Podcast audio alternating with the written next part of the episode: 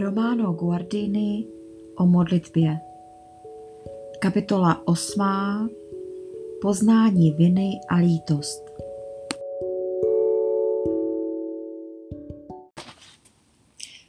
První základní pohnutka modlitby vzniká, když si člověk před boží svatostí uvědomí svou vlastní nehodnost.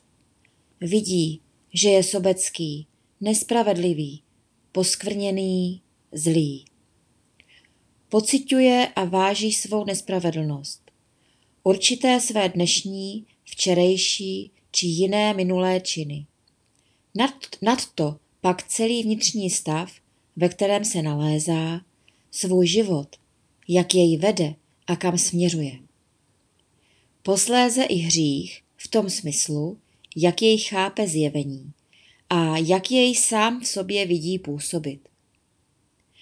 Člověk poznává, že hřích se neobrací jen proti živému Bohu, že neznamená jen nemravnost, nýbrž nesvatost.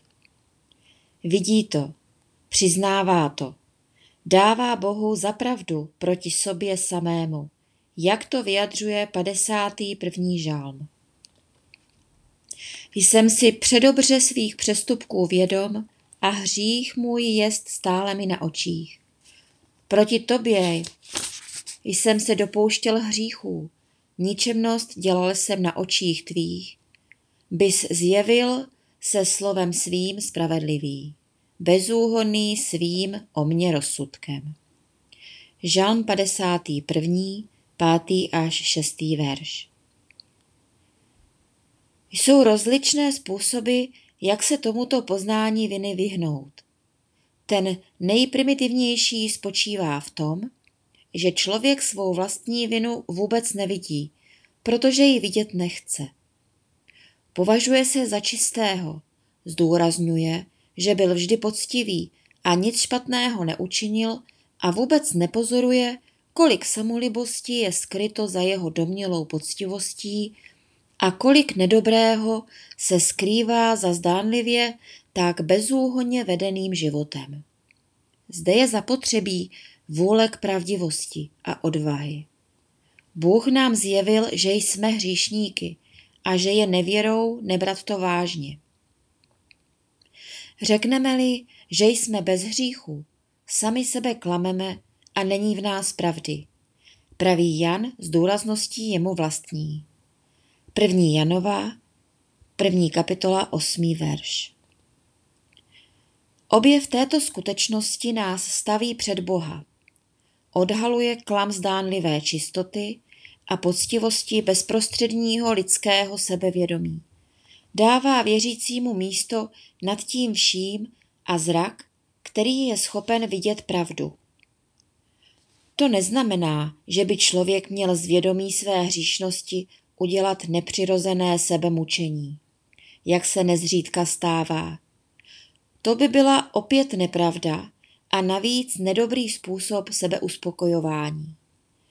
Kromě toho by se to neobešlo bez zlých následků, protože taková spoutanost pocitem hříšnosti se doposud vždy, buď u téhož člověka, anebo u příštích generací, převrátila později ve vzpouru ať už v jakékoliv podobě. Křesťanské učení o hříchu naproti tomu vytváří nové východisko a dává odvahu z tohoto bodu začít ryzejší úsilí o život v dobru. Poznání hříchu tedy nemá deprimovat a působit rozkladně. Nýbrž vzbudit pevnou vůli k obnově. Jiný způsob, jak se vyhnout poznání hříchu, spočívá v tom, že člověk sice vidí, dokonce ostře vidí a palčivě pociťuje, že se dopustil bezpráví. Avšak nemůže tuto skutečnost snést. Jeho pícha nechce připustit, že je hříšníkem, protože to však nemůže změnit, řekne. Nepatřím mezi Boha a odejde. Nepatřím před Boha a odejde. Zde je třeba pokory. Člověk musí skutečnost, že je hříšníkem, nejen poznat, ale také přijmout. Ne se vzdorem sebezáchovy, nýbrž s upřímností a ochotou. Ale zase ne tak, že bude sám sebe ponižovat a sám na sebe zuřit, nýbrž čestně a svědomím odpovědnosti. Člověk mu, musí plně přijmout skutečnost, že je hříšníkem a snést hanbu. Z toho pak může vzejít obnova. Třetí způsob, jak se vyhnout důsledkům poznání vlastní viny, je malomyslnost. Když člověk vidí, že stále znovu chybuje a že zlo jde až ke kořenům jeho bytosti, když cítí, jak se všechno zdá být zmatené a bezvýchodné, ocitá se v nebezpečí, že sám nad sebou rezignuje. Obzvláště tehdy, když nemá pevnou vůli a důslednou povahu. Vytrvat v takovém případě je snad nejtěžší, protože rozum na všechna předsevzetí odpovídá. Vždyť to stejně nedokážeš, uděláš to znovu. Jestli platí věta, že věřící musí důvěřovat a doufat proti vší naději, jelikož má co činit s Bohem, jenž oživuje mrtvé a tvoří z ničeho. Římanům 4. kapitola 17. verš. Pak je to zde. V takových chvílích se člověk nesmí pouštět do žádných úvah. Musí se odvolat k bezpodmínečnému nad sebou a v sobě a říci Chci a budu chtít, neboť to chce Bůh a On je všemohoucí. A odrazit vlastní každou námitku.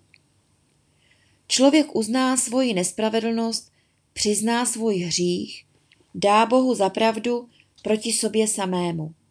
Ale to samo by jej jen přivedlo k tomu, aby se od svatého Boha vzdálil a všechno by bylo ztraceno.